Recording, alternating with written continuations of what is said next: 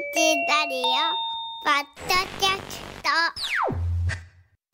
ト。改めましておはようございます。尾形祐介です。おはようございます。江崎由紀子です。確かにね羊雲なんですよ。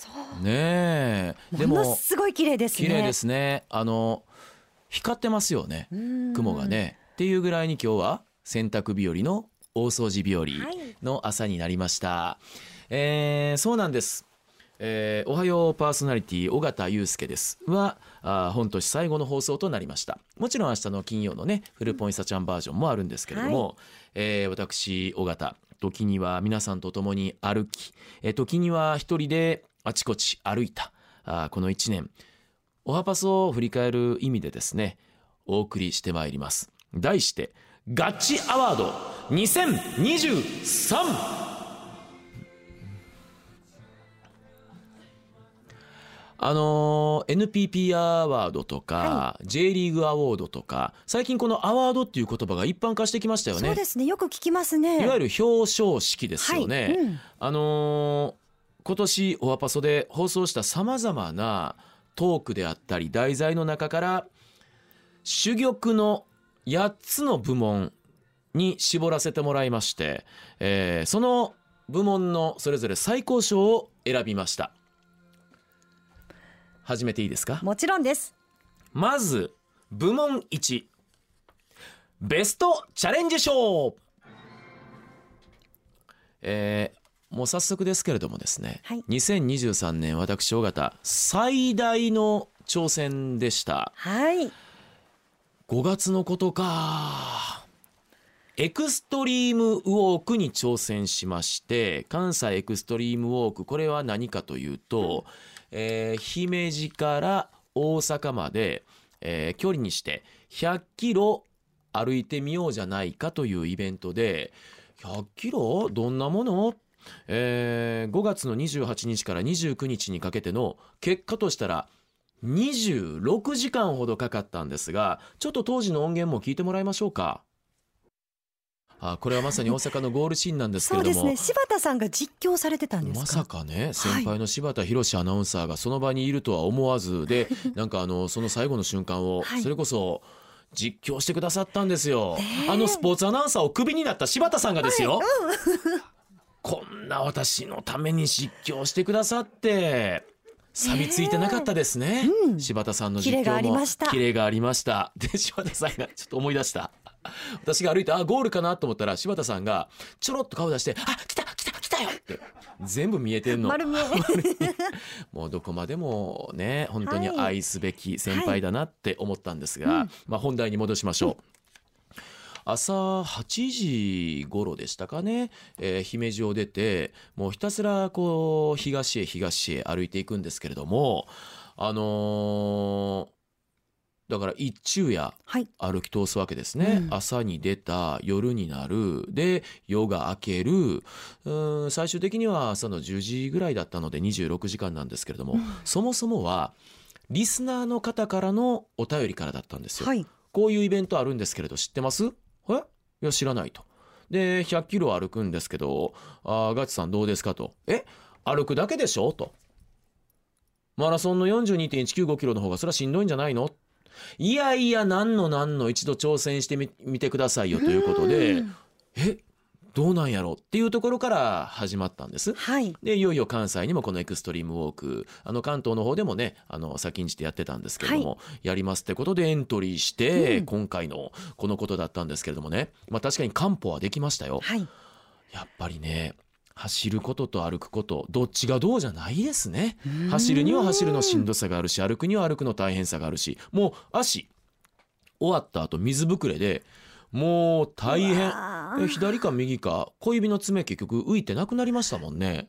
そうでえーでもまあまた生えてきてるからうん。生えてる途中かな。大丈夫なんですけれどもね。でもこう新たな景色とか見られたんじゃないです？あのまあエクストリームウォークをですね、はい。あの歩いて見えた景色でいうとうん。まさにそれ、見えた景色いろいろありました。であのねリスナーの方もあのガチさん調整するんやったら私もってことで何人かと、はい。あの一緒に歩きました。うんうんうん、ガでチさんの影響もを受けてる人たくさんいますよ。その後の大会も私の周りでも。うん。でその後もそれ以外にもああやって沿道から声かけてくださる方もいるし、はい。うん。これはもう本当にもちろんありがたかったんですけれどもね、はいあのー歩いて感じたことなんですけれどもまあ私走ることが好きだし、まあ、歩くよりも走る方がスピーディーだから良かれと思ってここまで生きてきてました。はい。で何事もスピード感は大事でしょうとも思ってましたしね。その自分の考えをある意味天地ひっくり返してくれたこのエクストリームウォークだったんですよ。何かっていうとゆっくり歩くことで見える景色があること。それと一歩一歩ゆっくり前に進むことの大切さを教えてもらいましてね、まあ、例えばうんまあ車で移動するとしましょう。早いですよね、はい。でも車で見えなかった景色が自転車に乗ることによってスピードを落とすことによって見える景色があるんですよ。じゃあ自転車でん見えなかった景色がそれよりもスピードを落とした走ることランニングジョギングで見えることってあるんですね。じゃあランニング走ることで見えなかった景色が歩くことで見えるんだ。ってことに今回気づかせてもらって、はい。スローなテンポも悪くないねっていう自分の考えを変えさせてくれたんですね。はい。でどうでしょうかね。今までの生活スタイルではそれこそ見えなかった景色が例えばこのお幅そ早朝に起きることによって見えたことがある。で若い時に見えなかった景色が50を超えて見えてきた景色もある。もしかしたらちょっとこう人生にも似通った。うん。年を取ったからこそ何かすることになったからこそ見えるものってあるんじゃないの？スローなテンポも悪くないよ。年を取ることって悪くないよ。って思わせてくれて。つまりこれからの人生自分の中では100歳までとしたらちょっと頂点から下り坂かと思ったけどいやこれはこれであの下り坂下山ももしかしたら楽しいんちゃう、とまで考えさせてくれました。うんあと26時間だと時間が長いからいろんなこと考えられますよね。ね。多分マラソンとかやったら5時間ぐらいやからもう次のこと次のことってなるけど26時間ってたっぷりなんか自分の人生についても振り返ったりもできそうですよね。なんで歩いたことある？私もちょっと歩きましたよ。あんた5キロやないな。い5キやでも本当にね自分と向き合う26時間でもあったんですわ。ね。まさにその通り。うん。楽しかったです。応援も。あ、そう来てくれてありがとうございますね。あの水分を奪うようなあのパッサパサの、まああれがまたねあのエエネルギーになったの。ぜそうですか？もう江崎さんの笑顔に救われましたそうよ。ですか。無理やりここにねつけていただいてありがとうございます。さあ、はい。続いて部門に はい。ベスト取材賞、阪神タイガース今年はリーグ優勝だけでなく日本一のシーズンだったんですが、はいその日本一の御堂筋パレードに参加させてもらいあろうことかその選手たちが乗るバスフロートと言います乗せてもらいました。それとヴィッセル神戸のまさか初の J1 優勝に立ち会うことができそれだけでなくってこの52歳にしてビールかけに祝勝会に参加させていただくことができました。11月23日と11月25日。すごい3日間ですよこれ。ガッツさんにとっては本当にもう忘れられない日ですね。忘れられない。でまさにこれもねあのフロートの上から見た御堂筋うん十万人の人たちの、あのー笑顔声幸せな時間あれこそやっぱり初めて見た景色ですよね。でうーん50を超えてのビールかけ？アナウンサービールかけ最年長記録です日本の。一部有働さんがなんていう声もありましたが、有働さんタレントさんですからうん。タレントさんはやっぱりあのいろんなねあの仕事への可能性もありますけれども局アナとしてねこれ日本の最年長記録ですわ。こんな幸せな一年ないよ。ですね。ん。であのー阪神タイガースの日本一パレードではまた平田さんのインタビュー担当させていただくことになりましてね平田ヘッドコーチの平田さんの「お疲れ生でした」はい。新たに「ご苦労生です」というやり取りをさせてもらってもう幸せでした。もうこのうーんマイクを向けてインタビューした時間で言うと1分も満たないですよ。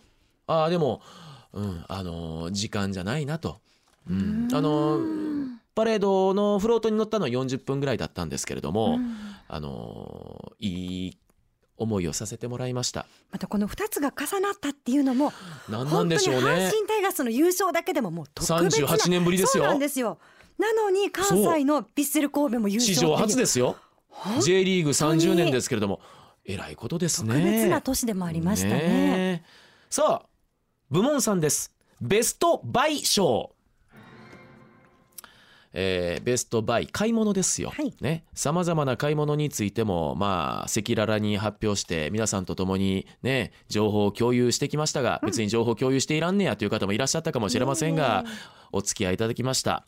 そのベストバイはですねうん2つ挙げさせてもらいました。トラスーツと5万円の傘です、はいえーブルドッグの顔が絵についた通称ブルちゃん。最近指す機会がなかなかないなというところなんですけれども内外で様々な反響がありました、はい。えーある某ん HK の N 丸 K のはい。アナウンサーの方も「え5万円の傘買ったんですって?」っ て私もだいぶ周りの人に聞かれました。いやーどんな傘なん？ありがたい5です万って。って。大体皆さん否定的な、あいやいや別に文句言ってるわけじゃないですよ。でもねあの否定的なあの否定的っておかしいね。え5万の傘買ったん大丈夫みたいな。そういうニュアンスが多い。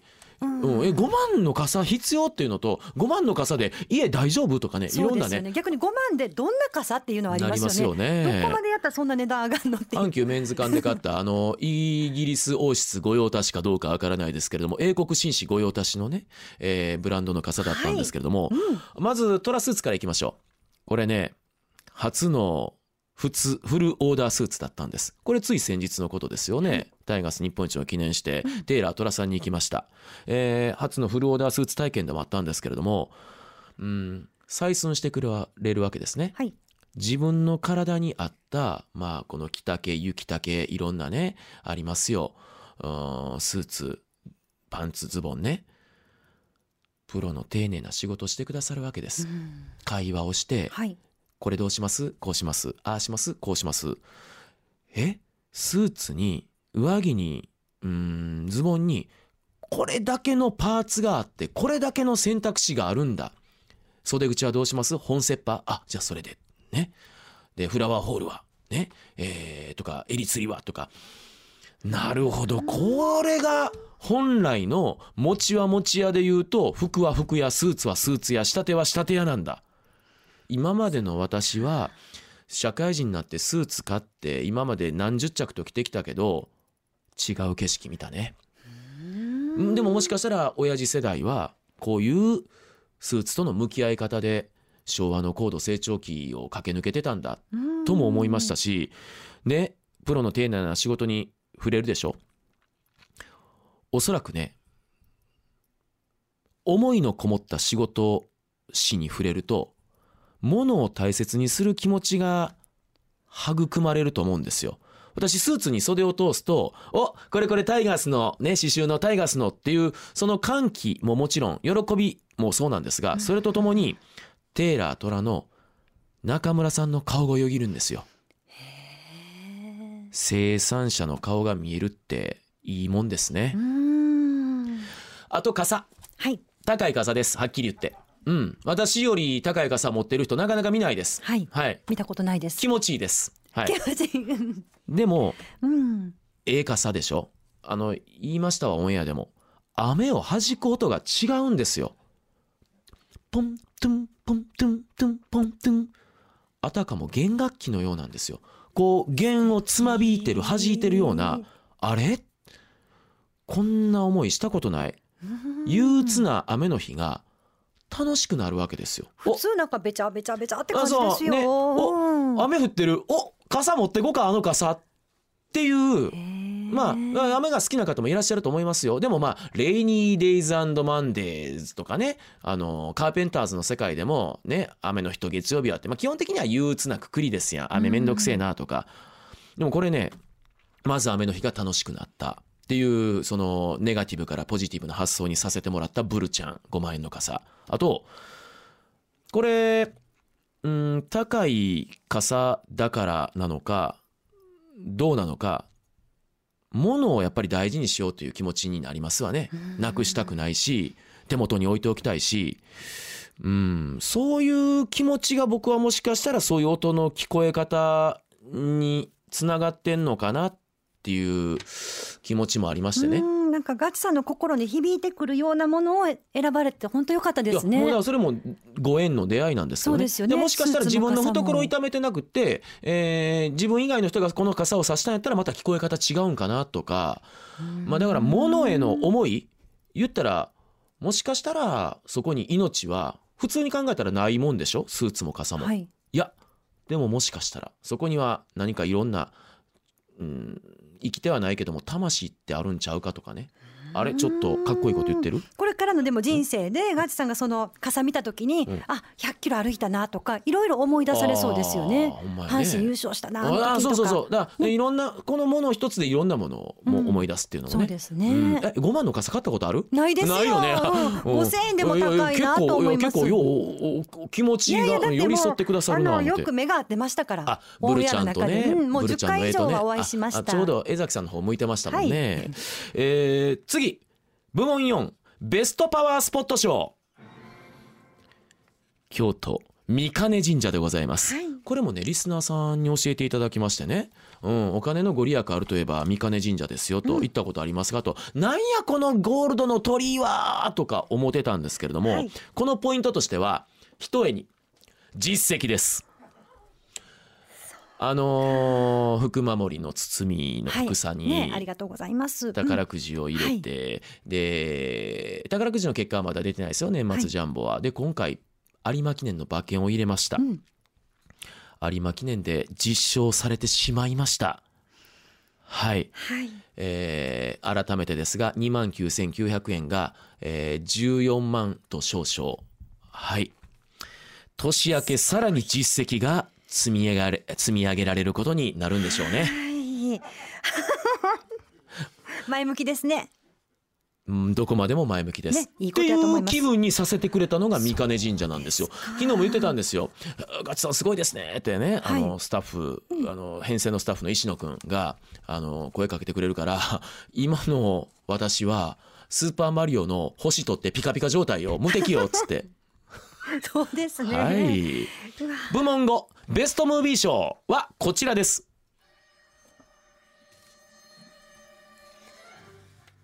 ムービー映画ですよね。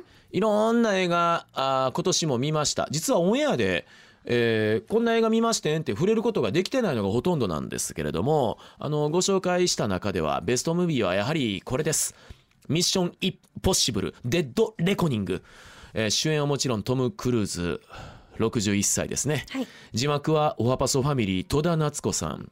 となると三段論法でいうところのトムもファミリーになるんですよ。一緒です。同じグループです。ね、はい。人類皆麺類じゃないよ、人類皆あ兄弟ですよ。はい。いやそれよりもちょっと近しいよ。戸田さん。戸田さんでトム。ということは私とトムっていうね、えおはパソえファミリーに入ってるんですかあのー この映画のポイントとしては、はい。こんなロングタイムなアクションムービー未だかつて見たことない。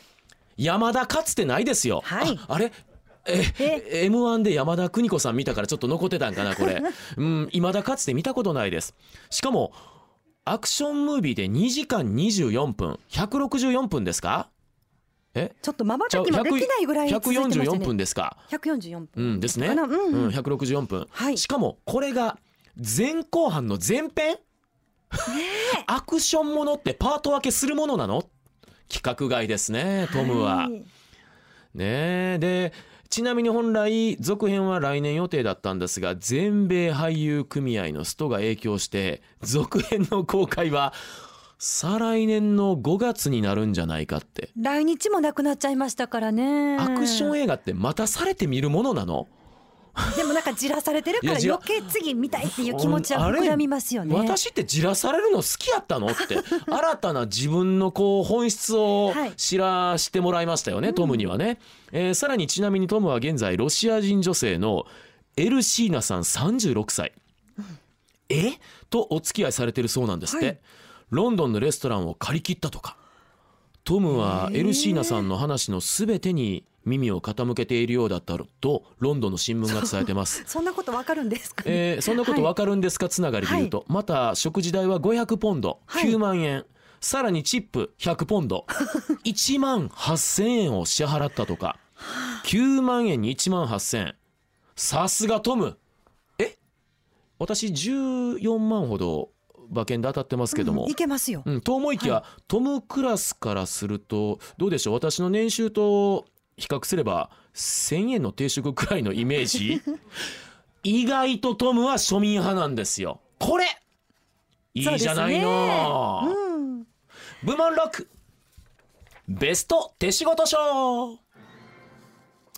えーこれはズバリ手作りキムチでございます、美味しかったです美味しかったでしょ？はい美味しかった、うん。ねえこれもね今年も手仕事シリーズいろいろ行かせてもらいました。今年は思い起こせばあ年始早々にぬか漬けをね作りに行きまして。でその後は、えー阪神のキャンプにい行ってですね、あ沖縄で？じそうはい。純黒糖、沖縄の純黒糖え。ーその辺でスーパーで売ってるやつは純黒糖じゃないからね。純じゃないの。味が全然違う味というか成分も含めてうん、純黒糖とはこれっていうね。食べてみたい、うん。はい、で純黒糖。でソースもいったね、うん。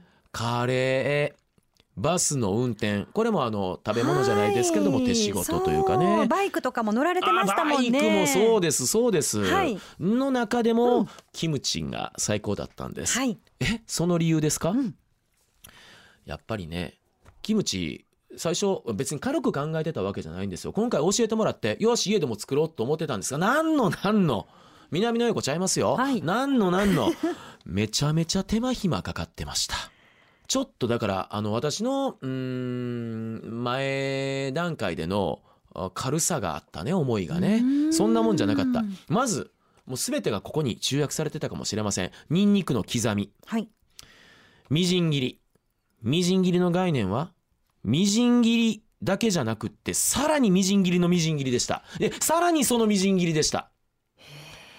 びっくらこいたね。うん。だからこういう丁寧な丁寧な作業の上に成り立ってんねやなって。うん。やっぱり日頃美味しいなあ違うな本と思うものはやっぱり何らかそういうねあのプラスアルファの何かがありますわ。私たちこうカットされてるものをスーパーで買ったりするんですけど実際ガチさん作られたのもう大きいサイズの白菜でしたもんね白菜丸ごとやもんね。ものすごい大きかったですもんねそうそうあれでもまだちっちゃめなんよ。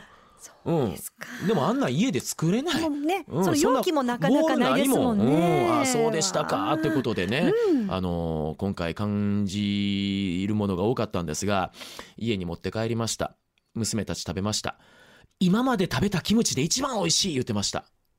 ああもうバルセロナオリンピックの時の岩崎恭子ちゃんの今まで生きてきた人生の中で一番嬉しいってあの金メダル思い出したよ。本当。ね。いやでもうんやっぱりねあのー自分が作った料理でね喜ぶ顔を見ることができるわけでしょ、うん。その時にああ喜びって何なんだろう？喜びあの越にいるの方の越、はい。あのうん志保美悦子さんの方の越ね、はいうん。自分が美味しいものを食べる喜びのんのん。自分が作った料理で誰かが喜ぶ顔を見るのが自分は最上の喜びなんだなと思ってああちょっと栗原はるみさんのような気持ちにさせてもらいました。はい。部門7ベストスパイシーフード賞これはねちょっと絞りました。はい。いや本当は先ほどいただいた江崎さんの干し柿が急浮上してきたんですよ。これは美味しかった。本当は急浮上してきたんですけれどもごめんなさい。あのー流行語大賞とか今年の漢字と一緒でもう締め切ってたんですよ。そういう気はします。あるでしょ、うん。はい、ありうんますよね。締め切ってたんです、はい。だから今回ベストスパイシーフード賞はねココ一番屋さんの20倍カレーね。とリスナーさんから送っていただいたカシミールカレー。はい。それと LDK 編集部の高橋編集長に教えてもらったクックドゥ麻婆豆腐のプレミアムの。これつい最近教えてもらった、うん、LDK のベストバイですよね、はこの3つを挙げさせてもらいました、えーココイチ20倍カレー。最後ちょっとだけのが、あの残しました。でもココイチの10倍と15倍はそれまで完食してたんです。これは気象予報士の清水さんに教えてもらったはい辛いカレーです。めっちゃくちゃ辛いんですか？はい。これは辛い。舌がしびれるぐらい。はい。ね、これは清水さん20倍。ありがとう。清水さんありがとうですよね、はい。カシミールカレー。リスナーさんに教えていただいて送ってもらったんですよ。リスナーさんありがとう。これも辛かったですよ、はい。であのー LDK の高橋さんに教えてもらった麻婆豆腐のプレミアムね。めちゃめちゃ美味しかったマーラーが効いてたっておっしゃってましたもんね。マーラーとホワジャンね、うん。香りのあの胡椒の椒ホワジャン。鼻から抜けるような香りですよね。だからもう中国在住のね、はいご経験のある江崎さんようご存知だと思うんですが、はい。つまり清水さんリスナーさん LDK の高橋さん自分以外の人に教えてもらってこの揺さぶられる楽しみ。昔実家のトイレにあった日めくりカレンダーに書いてました「我以外皆我がしなり」はい部門8いきましょう、はい。あこれ最後か。深いな。ベストハリフレ大賞。リスナーの皆さんから毎日たくさんのメッセージいただいてますよね。その中で最も心の張りが触れたメッセージ。その110月の私のお宝写真特集ホワイトボードを使った特集だったんですが、はい。の野口康江さんです、ラジオだから見えませんが見えないからこそのラジオ写真展だったんですけれどもね。皆さんからのお宝写真を募集しました。その中で牛窓の野口さんの写真はねこれその当時のお便りもあるんですけれども、はい。あら車椅子に乗ってる高齢の女性と2人のこれはどういう関係の女性かな？娘さんぐらいの年齢の方ですか？娘さんだったんですね、はい。でようよう聞いたら、はいこれお便りですけれどもね。一番大切だった2人の娘のこともすっかり忘れてしまった94歳の母の写真です。去年年末お母さんはもう長くないと思いますと電話を受けたのは買い物中のことでした。面会制限のあった中ですがいつでもどれだけでも会ってくれて大丈夫ですから毎日毎日目も開けず返事もない母に会いに行きました。あの日から幼い頃作ってくれていた母のご飯を再現しました。お肉の嫌いな私にお肉をお揚げに差し替えて作ってくれていたカレー。途中略しますがそんな若い頃の母のことを思い出していたのですがそれから半年面会制限も軽くなった時にあった母の写真です。誰と話しているのかは皆目見当がつかないのですが明るく元気に喋っていました。私のことがわからなくてもいい。生きている。それだけで私の最高の心の支えになります。11月27日母は95歳の誕生日を迎えます。生きていてねお母ちゃん、その後ね、あのまたお便りくださって、えー新米を母に持っていきましたとかいろいろなねあのお便りくださってましたけれどもねあのー私も昨日ちょうど母親の81歳の誕生日迎えたんですけども最近病院の付き添いの日が本当に多くなってきてましてね、結構小競り合い大変なんですよ、うん。まあ、実際の母息子ですからね。はい、遠慮がないですよね。うん。でうん。あのー昨日誕生日プレゼントを下の娘と一緒に「おばあちゃんおめでとう」って持ってった時にね「えー覚えてくれてたん?」って少女のような顔しおるんですわもう私はねあの愚足ですがねできる限りのことしようと、まあ、思った次第なんですけれども、この方その先輩です。はい、最近うちもすね物忘れ多くなってきたけれどもあーって胸に染みたねお便りでしたね。うん。ずーっと元気でいてほしいなって思ってます、はい。どんな年末年始をお過ごしなんかなとも思いますし。その2同じく10月のおはパソ献立会議にいただいた枚方市の57歳女性の方の亡きお母様がよく作られていたという卵多めの鶏肉ミンチのつくね。えー後日この女性の方から「ガチさん作ってくれたんやな」と思って昨夜作りました。母を思い出して涙が出てきましたといただいてます。私も実はね報告させてください。あのあと3回4回と作ってます。なんとこの方のお母さん秘伝のレシピが我が家の私のレシピになりました。レシピというか使わせてもらうことになりました。娘たち喜ぶんですよ。うん。この前上の娘の友達が泊まりに来た時にねお鍋したんですね。はい。でこのつくね作ったんですよ。じゃあ上の娘は私のことをパーって言うんですけどパーのつくねめっちゃ美味しいから食べてみって勧めるわけですよ、うん。ほんならもうお友達お二人が「ほんまやめっちゃ美味しい!」ってあのーその会話を魚に私ほんの少量のお酒をいただきました。めっちゃいい夜でした。うん。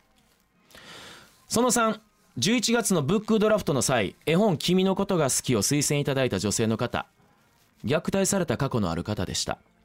その後の人生もなかなかうまくいかないこともある中、この絵本に出会って何かを取り戻したというメッセージでした。はい名前も住所もないメッセージでした。やぶから1万円をお送りしますので連絡先を教えてくださいと呼びかけたところお手紙いただきました。その後、令状もいただいてます。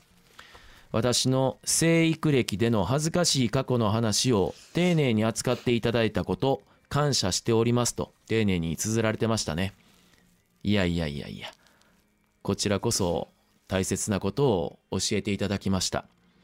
この方は乾紗恵子さんの「君のことが大好き」という絵本でした。はい。この時には西加奈子さんの「雲を探す」で、えーそれとですねこちらある、えー沼田真帆さんの「猫なり」という3冊を紹介いただいて全て買って読ませていただきました。あの西加奈子さんの「雲を探す」ではねがんを宣告されて立ち向かう西さんのはい。自伝のノンフィクションですよ、強さだったり周囲の優しさを勉強させてもらいました。倉田真帆さんの猫なり人生どう生きてどう畳んでいくかを考えさせられました。でこの方の乾紗恵子さんの「君のことが大好き」絵本です。はい。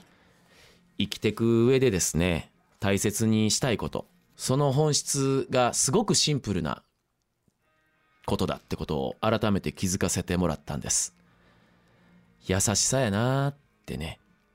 改めて考えさせてもらいました。だからこれ雲を探す猫なり君のことが大好き。すべてあなたはどう生きるか。つまり君たちはどう生きるか。を考えさせてもらいましたね。はいあとそうですねもう本当に今年1年を振り返って、えーリスナーさんとのでこのおはパソに関わる全ての方とのねあの関わりで改めて1年が終わっていくんだなと思わせていただいた、えーガッチアワード2023だったんですけれども、えー今朝はですね実は宅に最年少ディレクターのゆふかちゃんがはい。座ってくれています。これは Mr.Children の Your Song という BGM だったんですけれども最年少ディレクターの選曲です、えー苦手意識を持ってた食べ物もスポーツも堅苦しい場所も君が進めるんなら無理なんかせず受け入れることができたんだ。時に僕が窮屈そうにとらわれている考え事になんてことのない一言でこの心を自由にしてしまう飛び込んでくる嫌なニュースに心痛めてまた時にはちっちゃなことで笑い転げて一緒に生きていく日々のエピソードが特別に大きな意味を持っている。そう君じゃなきゃ。君じゃなきゃ。ここの歌詞がすごくフィットするんじゃないかっていうことで選んでくれたみたいです、いいですね。ね。1年365日24時間。ね楽しいことばっかりじゃないですけれどもねあの毎日のちょっとした日々のエピソード私も皆さんもそれでまた来年紡いでいきたいと思います、えー今年は公開放送ラジオ祭りでたくさんのリスナーの皆さんとお会いすることができました。それもガッチアワード2023の最高賞だったと付け加えさせてください。